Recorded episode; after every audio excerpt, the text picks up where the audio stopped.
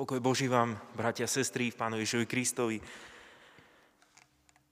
Slovo Bože, na ktorým chceme aj dnešný sviatočný deň uvažovať, je napísané v Janovom Evangeliu v 8. kapitole, kde v 12. verši čítame slova Pána Ježiša. Potom zase prehovoril k ním Ježiš. Ja som svetlo sveta. Kto mňa nasleduje, nebude chodiť v tme, ale bude mať svetlo života. Amen. Milí priatelia, milí diváci, viete si predstaviť vianočné obdobie bez tohto dnešného sviatočného dňa, zjavenia Krista pána mudrcom? O čo by sme prišli, keby, že nehovoríme o tej známej betlehemskej hviezde, o troch daroch, ktoré priniesli múdrci z východu? Neviem, či ste sa nad tým zamýšľali, ale som si položil tieto dve otázky, aby som prešiel k takému základnému odkazu tohto sviatočného dňa.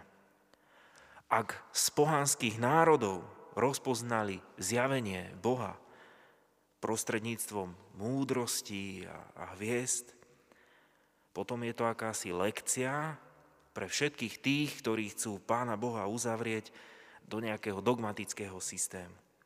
Do ustálenej schémy moralizujúcich poučiek, návodov, ako získať pravý život s Bohom. Viera obsahuje moment prekvapenia. Viera to je dúfanie. Viera to je také neustále objavovanie. Viera to je nádej. Odhodlanie hľadať, skúmať, poznávať. Ísť do rizika, ísť do nepoznaného, prekonať hranice svojho národa, kultúry, tradície – rozumu a života. Pre mňa osobne tento sviatočný deň, aj to, čo som si po tieto dni uvedomil, je takým povzbudením, že sa nemôžem vo svojej viere fixovať len na život faktov a dôkazov či pravd viery. Toto je pravda o Bohu a toto je takto napísané. To je len jedna časť viery. A poštol Pavel to napísal a zhrnul v druhom liste Korinským v 3. kapitole 6. verši. On nás uspôsobil, aby sme boli služobníkmi novej zmluvy. Nie litery, ale ducha. Lebo litera zabíja, ale duch oživuje.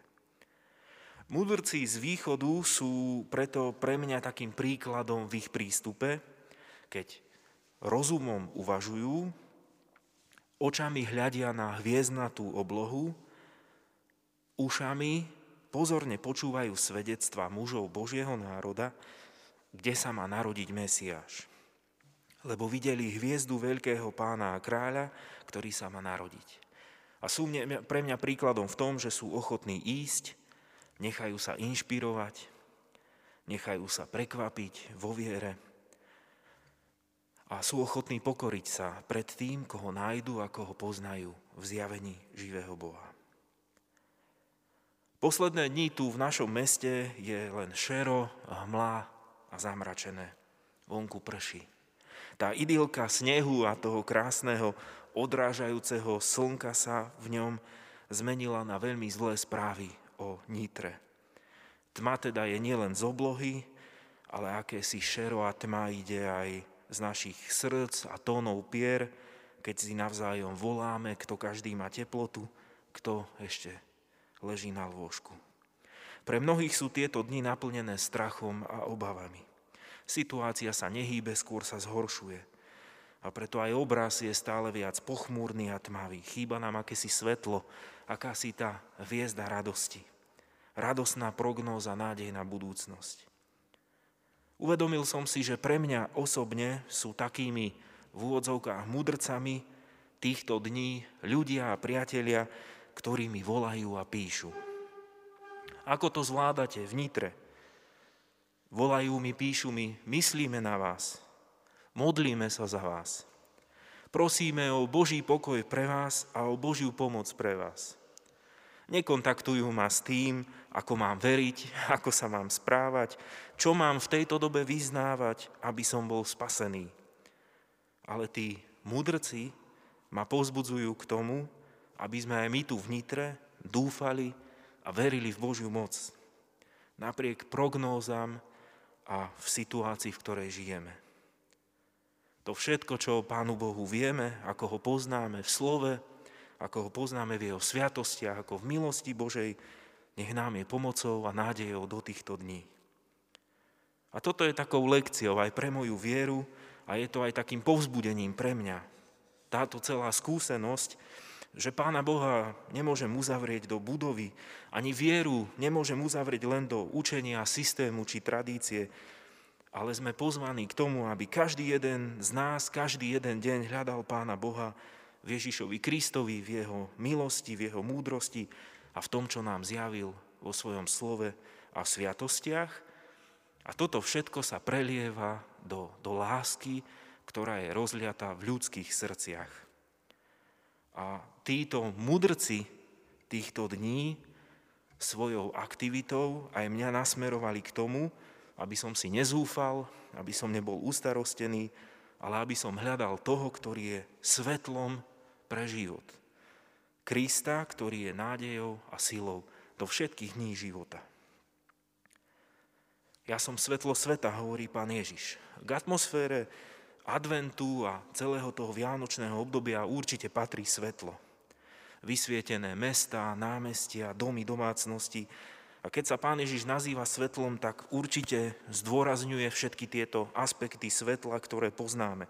Tie praktické, že bez svetla nevidíme, bez svetla žijeme v tme, bez svetla, bez slnka nie je život pre rastliny, živočichy ani pre nás. Jednoducho bez svetla, bez slnka by nič z toho, čo poznáme teraz, dlho nevydržalo. Slnko ráno vyjde a budeme mať svetlo a bude deň. To je zatiaľ jediná istá vec, ktorú poznáme a o ktorej nikto z nás nezapochyboval. S tým žijeme, keď si večer ideme ľahnúť spať. O tom nikto nepochybuje, že, že ráno sa zas zobudíme, lebo nás zobudí slnečný svit. A Pán Ježiš Kristus hovorí, že, že On je svetlo sveta, že On je ako to slnko, to svetlo, ktoré určite zajtra ráno vyjde to svetlo sveta. Božie slovo zdôrazňuje tento širší rozmer chápania Kristových slov. Múdrci od východu tiež nasledovali hviezdu, svetlo, ktoré im žiarilo na oblove. Orientovali sa podľa hviezd, skúmali udalosti, ale v podstate možno povedať, že, že oni v tom svetle hľadali poznanie a budúcnosť. Oni hľadali niečo nové, za čím išli, Svetlo, ktoré im malo priniesť to nové svetlo do ich života. A keď ich toto svetlo priviedli k dieťatku, k Ježišovi do Betlehema, zastavili sa, poklonili sa mu a priniesli mu dary.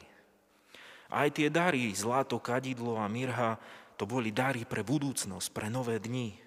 Symbolika bohatstva, vlády, symbolika pravej bohoslúžby a viery, symbolika života a svetla ktoré porazí temnotu a smrť. Múdrci sa pokorili pred zjavením Božej slávy a nový život v Božom dieťati Ježišovi bol ich novou inšpiráciou života a poznania.